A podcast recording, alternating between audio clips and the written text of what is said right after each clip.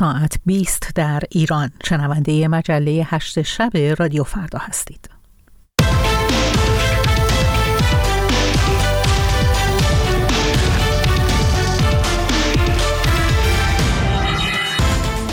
شنبه پنجم اسفند 1402 برابر با 24 فوریه 2024 میلادی. رویا کریمی مشت هستم. خوش آمد. میگم به شما در این مجله خبری تحلیلی رادیو فردا. ازتون دعوت می‌کنم. نیم ساعت آینده را همراه ما بمونید تا نگاهی کنیم به مهمترین خبرهای ایران و جهان. اما پیش از همه جدیدترین خبرها رو به روال همیشه بشنویم. از همکارم نسرین افشار که در استودیوی خبر رادیو فردا همراه ماست. نسرین. سپاسگزارم و سلام به شنوندگان رادیو فردا. سخنگوی الکسی ناوالنی روز شنبه از تحویل جسد این منتقد سرسخت ولادیمیر پوتین پس از یک هفته به مادرش خبر داد. به گزارش خبرگزاری فرانسه کیرا یارمیش با اعلام این خبر در شبکه اجتماعی ایکس از تمام کسانی که در این درخواست همراهی کردند قدردانی کرد. پیشتر مقامات امنیتی روسیه از تحویل جسد ناوالنی به مادرش خودداری کرده بودند. ماموران امنیتی همچنین تهدید کرده اگر مادرش با تشییع جنازه مخفیانه ناوالنی موافقت نکند او را در محوطه زندان دفن خواهند کرد. الکسی نوالنی از شناخته شده ترین منتقدان ولادیمیر پوتین رئیس جمهوری روسیه بود که 16 فوریه در زندانی در شمال سیبری درگذشت. او در حال گذراندن دوران محکومیت 19 سالش بود و بسیاری مرگش را انتقام سیاسی دولت پوتین خواندند. وزارت بهداشت تحت کنترل حماس روز شنبه از کشته شدن دهها فلسطینی در حملات 24 ساعت گذشته اسرائیل به غزه خبر داد. به گزارش خبرگزاری فرانسه، گروه افراطی حماس اعلام کرد دست کم 70 حمله به مناطقی در خان یونس و رفح صورت گرفته و در جریان آن 92 فلسطینی کشته شدند. بر اساس این گزارش ارتش اسرائیل نیز تایید کرد که با استفاده از تانک و حملات هوایی در حال تشدید عملیات در غرب خان یوسف است. در بیانیه ارتش اسرائیل آمده که محل سکونت یک عضو ارشد اطلاعاتی حماس و یک تونل متعلق به این گروه در این عملیات تخریب شده است. گروه افراطی حماس در فهرست سازمانهای تروریستی آمریکا و شمار دیگری از کشورهای غربی قرار دارد. دبیر انجمن اورولوژی ایران سرطان پروستات را دومین سرطان شایع در میان مردان ایرانی عنوان کرد. به گزارش ایسنا دکتر محمد هادی رادفر سرطان مسانه و کلیه را نیز از دیگر سرطانهای شایع در بین مردان خواند و اصلی ترین عامل آن را مصرف انواع دخانیات نامید. به گفته این مقام بهداشتی پیروی از سبک سالم زندگی و مراجعه به, مراجعه به موقع به پزشک در درمان این و سرطان ها نتایج رضایت بخشی خواهد بود.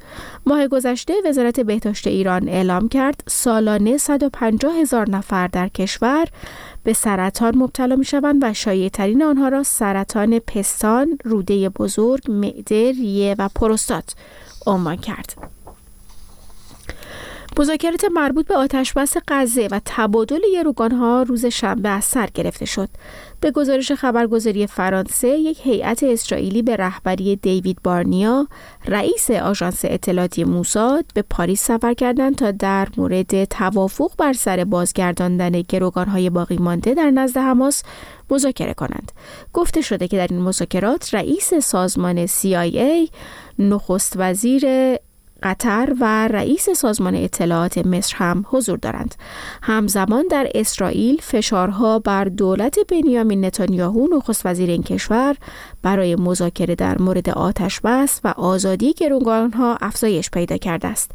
گروهی به نمایندگی از خانواده گروگانهای اسرائیلی در حال تدارک تظاهراتی بزرگ علیه بنیامین نتانیاهو هستند. و در خبری کوتاه در آستانه ورود به سومین سال تهاجم نظامی روسیه به اوکراین وزارت خزانهداری آمریکا بیش از 500 تحریم جدید را علیه اشخاص و نهادهای روسیه وضع کرده است. بخشی از این تحریم ها به شرکت های روسی مربوط می شوند که قطعات پهپادهای ارسال شده از ایران را سرهم می کنند سپاسگزارم از همکارم نسرین افشار که ما رو در جریان مهمترین خبرهای ایران و جهان قرار داد. اما ببینیم در مجله پیش رو چه خواهیم شنید.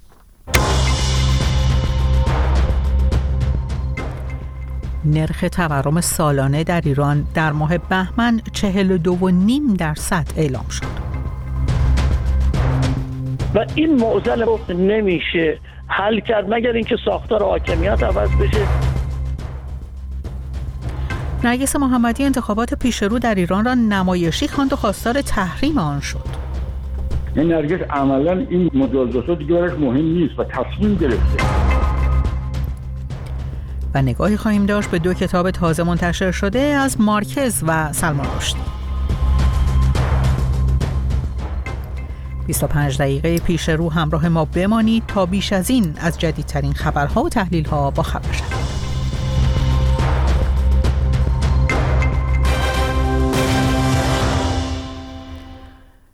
نرگس محمدی برنده زندانی جایزه صلح نوبل در بیانیه‌ای انتخابات پیشرو در ایران را نمایشی و فرمایشی خواند را تحریم کرد.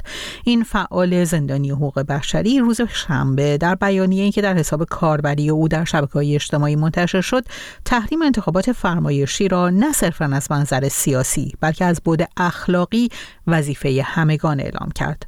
او نوشت من هم با تحریم انتخابات نمایشی در کنار مردم خواهم بود تا عدم مشروعیت جمهوری اسلامی و شکاف رژیم استبدادی سرکوبگر با مردم را اعلام نمایم. ساعتی پیش در گفتگو با تقیه رحمانی فعال سیاسی و همسر نرگس محمدی از او در مورد این بیانیه پرسیدم. این انتخابات نمایشی هست واقعیت نیست که حتی انقدر آشور هست حتی اصلاح طلبایی که حاضر نیستن انتخابات رو تحریم کنن می‌گوین که این انتخابات ما کاندیدا نداریم. و از یک طرف دیگه انتخابات نمایشی به این معنا که خامنه ای می‌خواد بگه من انتخاباتی برگزار می‌کنم پس یه سری افراد ما شرکت می‌کنن یه درصدی.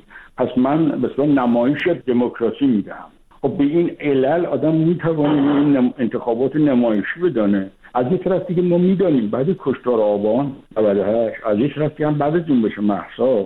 و همچنین این تعداد زندانی و این تعداد فشار به آدم ها و اون چشم پور کردن ها یه حکومت چگونه می‌تواند نیت در کشورش انتخابات برگزار می‌کنه بعد از این طرف دیگه شما دقت کنید خامنه‌ای برمیگردین که شرکت نکردن در انتخابات مخالف اسلام و مخالف روشن نظام هست. خب انتخابات امر اختیاری شما شرکت نکنید و متهم باشید که مخالف نظامی و مخالف اسلام هستی خب این در حقیقت چیه؟ نمایشی دیگه. کلمه نمایشی به نظر من مناسب این انتخابات و حتی انتخابات قبلی از یک طرف شما دقت بکنید یک دوره مردم ایران به دلایلی برای هزینه کمتر می آمدن در انتخابات شرکت می‌کردن که تحولی نسبت به نفع دموکراسی صورت بگیره خامنه تمام اینو بس و کلا را رو مسدود کرد. یعنی نظام شد خالص سازی در نظام خالص سازی اصلا انتخابات چه معنی داره؟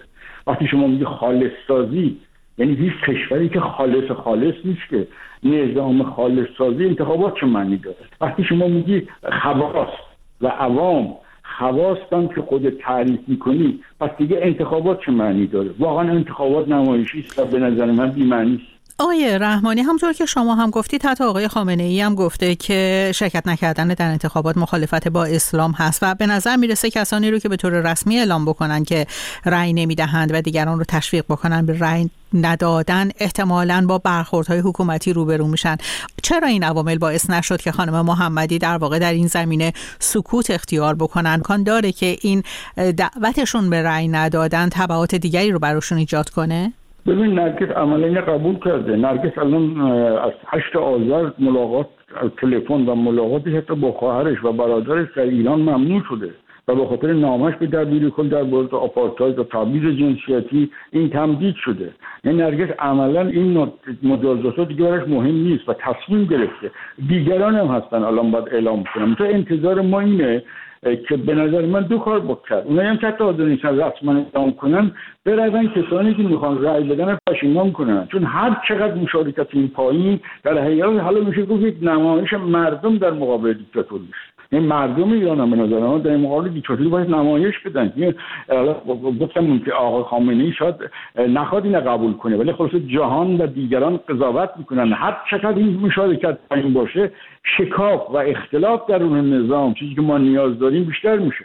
و نرگس اینو قبول کرده. یعنی قبلا موازی که در مورد تعرض به زنان گرفت و منتشر کرد. خب اینا باعث مجازات شد. نرگس برای موازش در زندان بارها مجازات شده و حد گرفته و ده سال زندانش الان دوازده سال شده. سه تا پرونده باز داره و او تصمیم گرفت این انجام بده. حالا این باید جامعه به نظر من متناسب توان و شرایطش اگر مخالف شرکت در این انتخابات به نظر من باید اکثر من نشان بده. هر کس می‌تواند در روند عدم مشارکت جامعه نقش داشته باشه. حالا چه علنی و چه مخفی. این همبستگی باعث می شود که میزان مشارکت به اندازه قابل توجهی پایین بیاد و این به نفع جامعه ایران است تقیه رحمانی فعال سیاسی و همسر نرگس محمدی ساکن فرانسه به پرسش های من پاسخ می‌داد.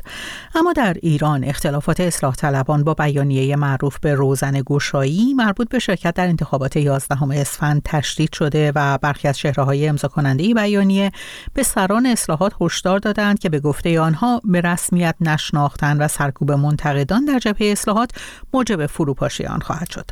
در مقابل منتقدان این گروه معتقدند شرکت بی نتیجه در انتخابات بیاعتمادی جامعه به اصلاح طلبان را تشدید می کند. بیشتر بشنویم از وحید پوراستاد. اختلاف اصلاح طلبان در آستانه انتخابات مجلس با بیانیه روزن گشایی تشدید شده. 23 بهمن 110 فعال سیاسی و مدنی اصلاح طلب در بیانیه با وجود اینکه قبول کردن انتخابات پیشرو آزاد نیست اما مدعی شدند چون کاهش مشارکت انتخاباتی به مسائلی چون تشدید تهدیدها و تحریمها علیه جمهوری اسلامی می انجامد باید در انتخابات مجلس شورای اسلامی شرکت کرد. محسن آرمین نایب رئیس جبهه اصلاحات در یک موضعگیری تند علیه امضا کنندگان روزن گشا گفت این میان روی نیست بلکه وسط بازی است. دوستان اقلیت معتقدند در شرط کنونی باید کنشگری مرزی کرد و دوستان اکثریت معتقدند در شرکت در انتخابات 11 اسفند نه کنشگری مرزی بلکه کنشگری بدون مرز است. زیرا فضا چنان بسته و جامعه چنان مستاصل معترض و خشمگین است که شرکت در انتخابات به هیچ وجه به هیچ نتیجه ای که متضمن خیر عمومی باشد ختم نخواهد شد. دوستان موافق شرکت در انتخابات می‌گویند در شرایط فعلی باید میان روی کرد و وسط باز بود و دوستان مخالف می‌گویند وسط بازی با میان روی فرق دارد. اعتدال و میان روی امری نسبی و یک برساخته سیاسی و اجتماعی است. شرایط واقعا موجود و افکار عمومی که علل یکی از مهمترین مبانی تصمیم گیری های سیاسی است تعیین می کند چه حرکتی میان روی است و چه حرکتی وسط بازی است.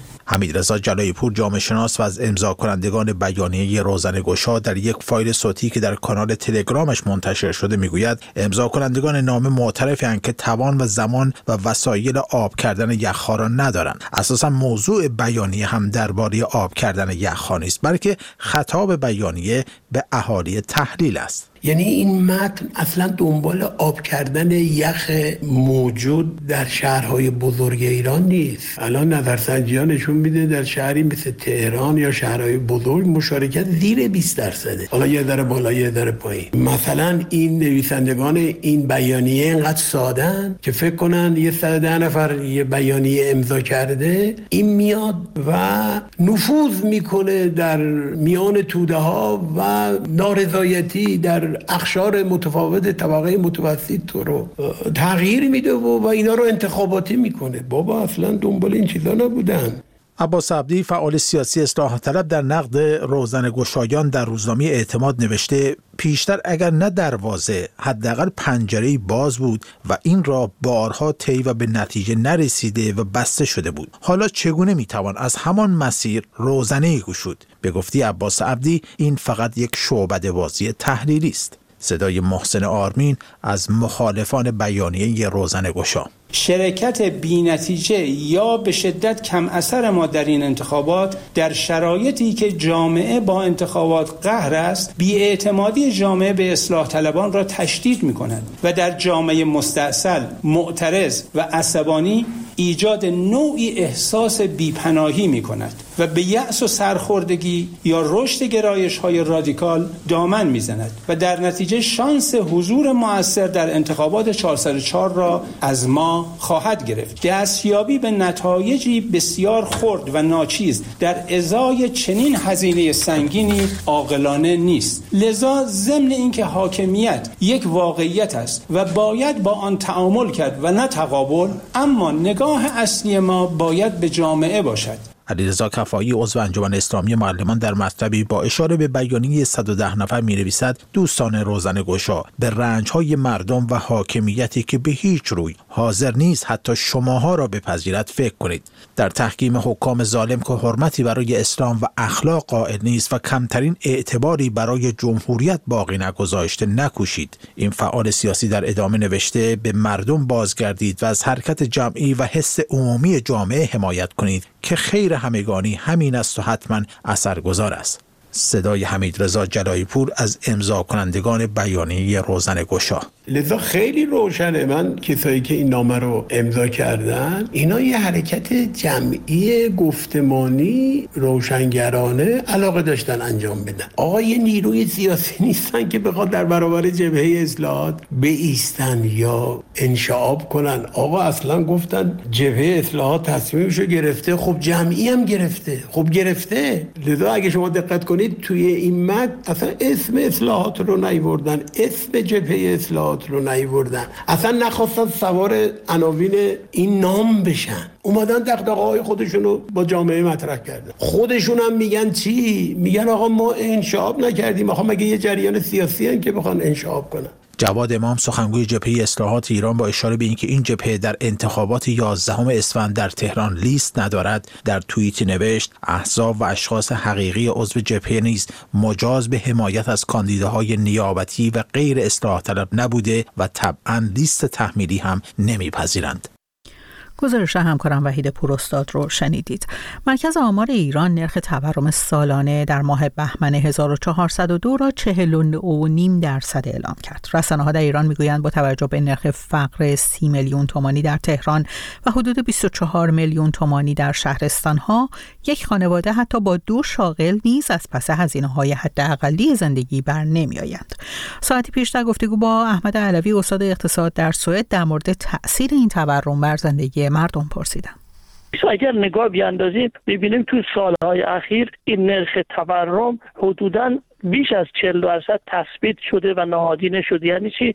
یعنی هر ساله خانوار قدرت خریدش رو تقریبا 40 درصد از دست داده. یعنی اگر پارسال می‌تونست با فرزن صد واحد پول یک کالایی رو یک بسته معینی از خدمات و کالاها بخره امسال باید چل درصد بذاره رو اون و همون کالا رو خرید بکنه. واقع میشه گفت تورم اون روی سکه کاهش قدرت خریده و این قدرت خرید هم تنها مربوط به این زمان یا الان یا یک سال گذشته نیست بلکه در تمام این چهار دهه ادامه داشته. حالا با شدت و ضعف گوناگون. اما آقای علوی ما می‌دونیم که تنها 20 درصد حقوق کارکنان دولت و بازنشستگان در طی سال 1402 افزایش پیدا کرده و حتی برای سال آینده هم چشماندازی برای افزایش بیش از 20 درصد وجود نداره.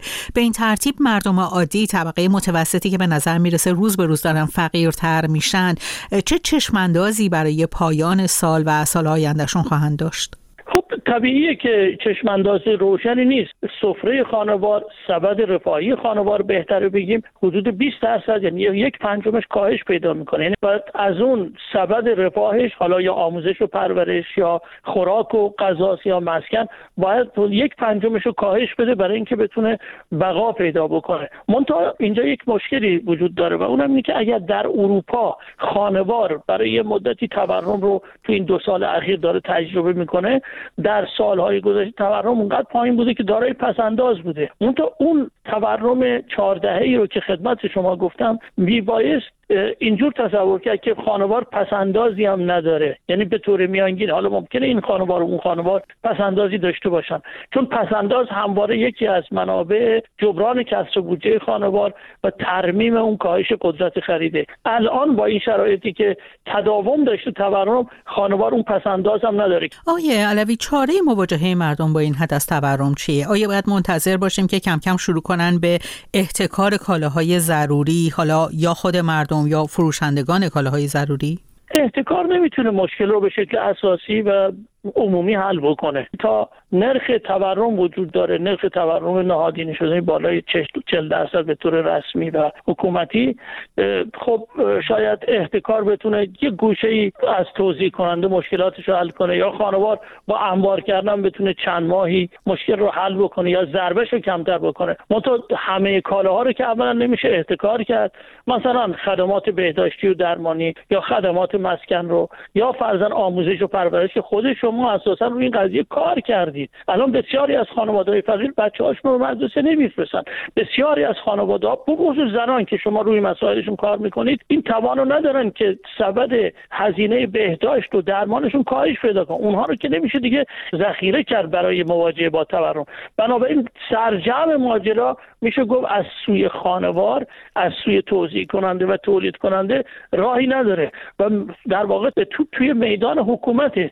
خب آیا هیچ چشم اندازی وجود داره که دولت ابراهیم رئیسی بتونه اقدامی انجام بده که حداقل جلوی بیشتر شدن این میزان از تورم رو بگیره؟ اگر قرار است که ما تورم رو تحلیل بکنیم ببینیم ریشه هاش چیه؟ ریشه هاش کسر بودجه است و افزایش نقدینگی و در نتیجه ناترازی بین بخش پولی و بخش حقیقی اقتصاد ایرانه. اون چیزی که ما می‌بینیم بنا به سنت این چهار دهه تورم بر اساس کسر بودجه وجود میاد و کسر بودجه کاهش پیدا نکرده افزایش پیدا کرده. بنابراین حاکمیت اگر بخواد مسئله تورم حل کنه باید بودجهش رو به شدت تقلیل بده. مصارف رانتی مصارف مربوط به گروه های نیابتی خارج از کشورش رو کم بکنه.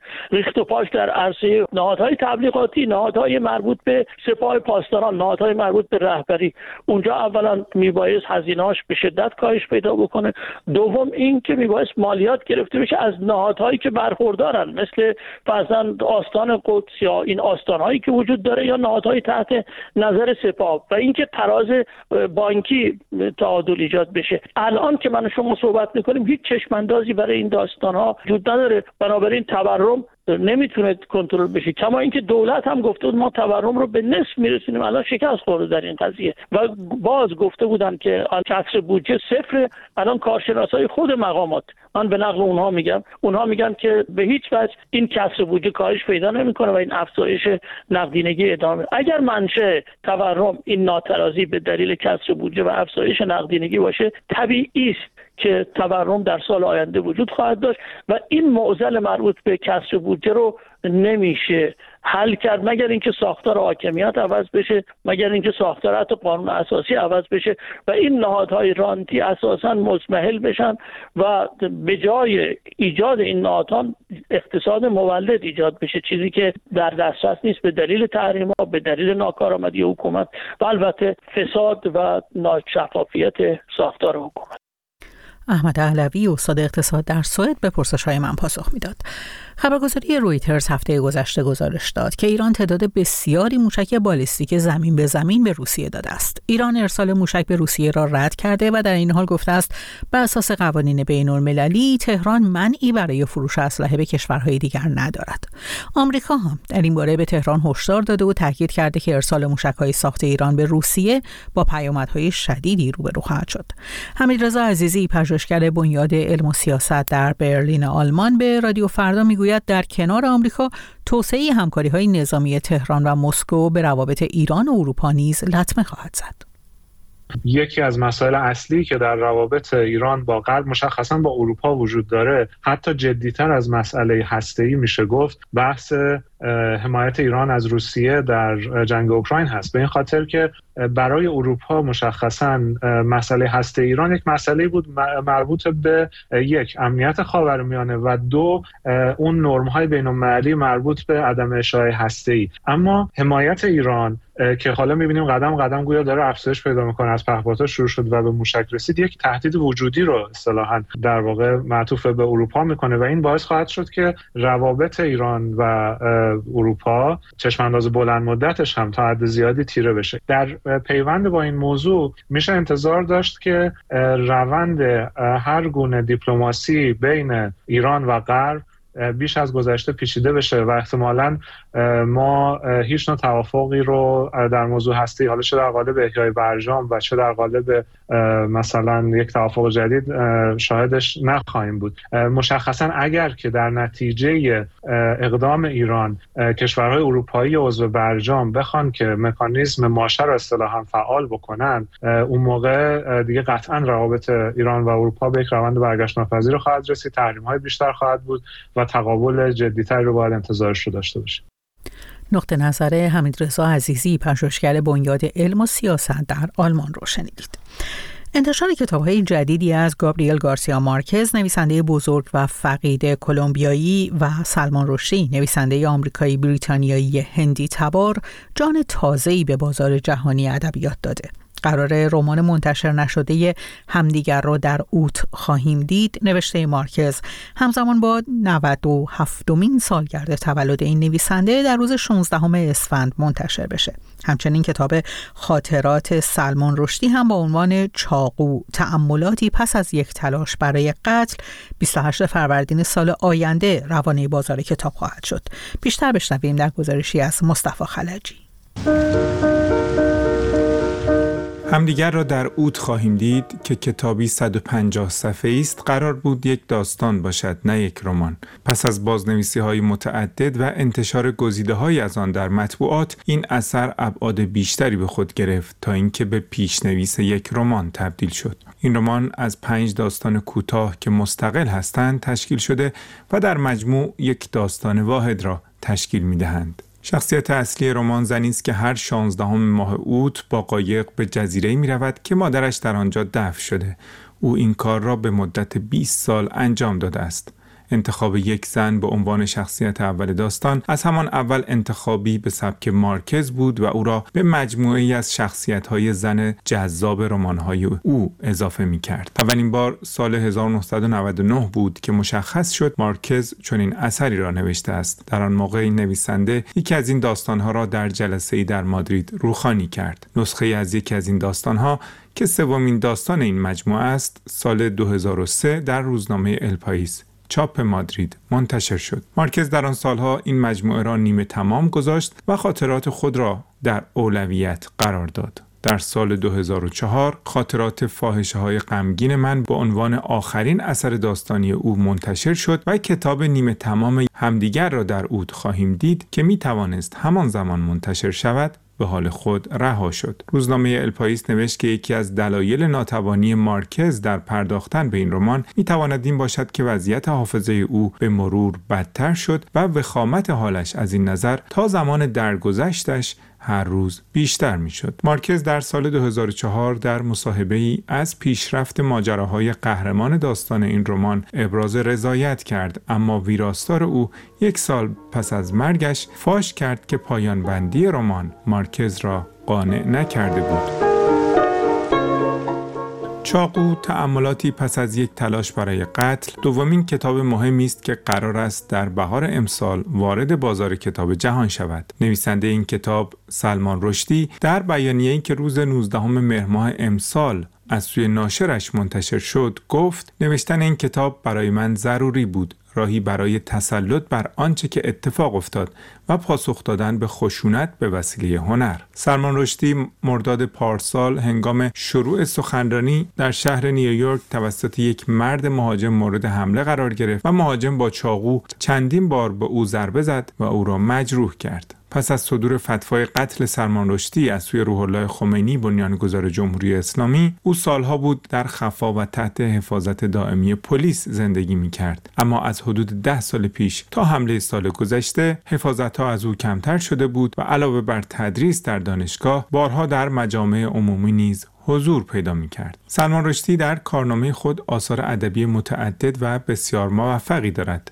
از جمله بچه های نیمه شب که قبل از صدور فتوا در ایران جایزه ادبی دریافت کرد و کتاب شرم که آن نیز با ترجمه مهدی صحابی در ایران منتشر شد و وزارت ارشاد آن را به عنوان کتاب برگزیده در حوزه ترجمه سال 1364 اعلام کرد. ناشر کتاب چاقو نوشته سلمان رشدی گفته که این کتاب قدرت کلمات در فهم وقایع غیرقابل تصور را یادآوری می کند. سلمان رشدی پیشتر در مصاحبه با مجله نیویورکر گفته که بسیار تلاش کرده که از تلخ کامی و تلافیجویی پرهیز کند و مصمم است که به آینده نگاه کند نگذشته. به پایان این مجله خبری رسیدیم نه شب بار دیگر باز خواهیم گشت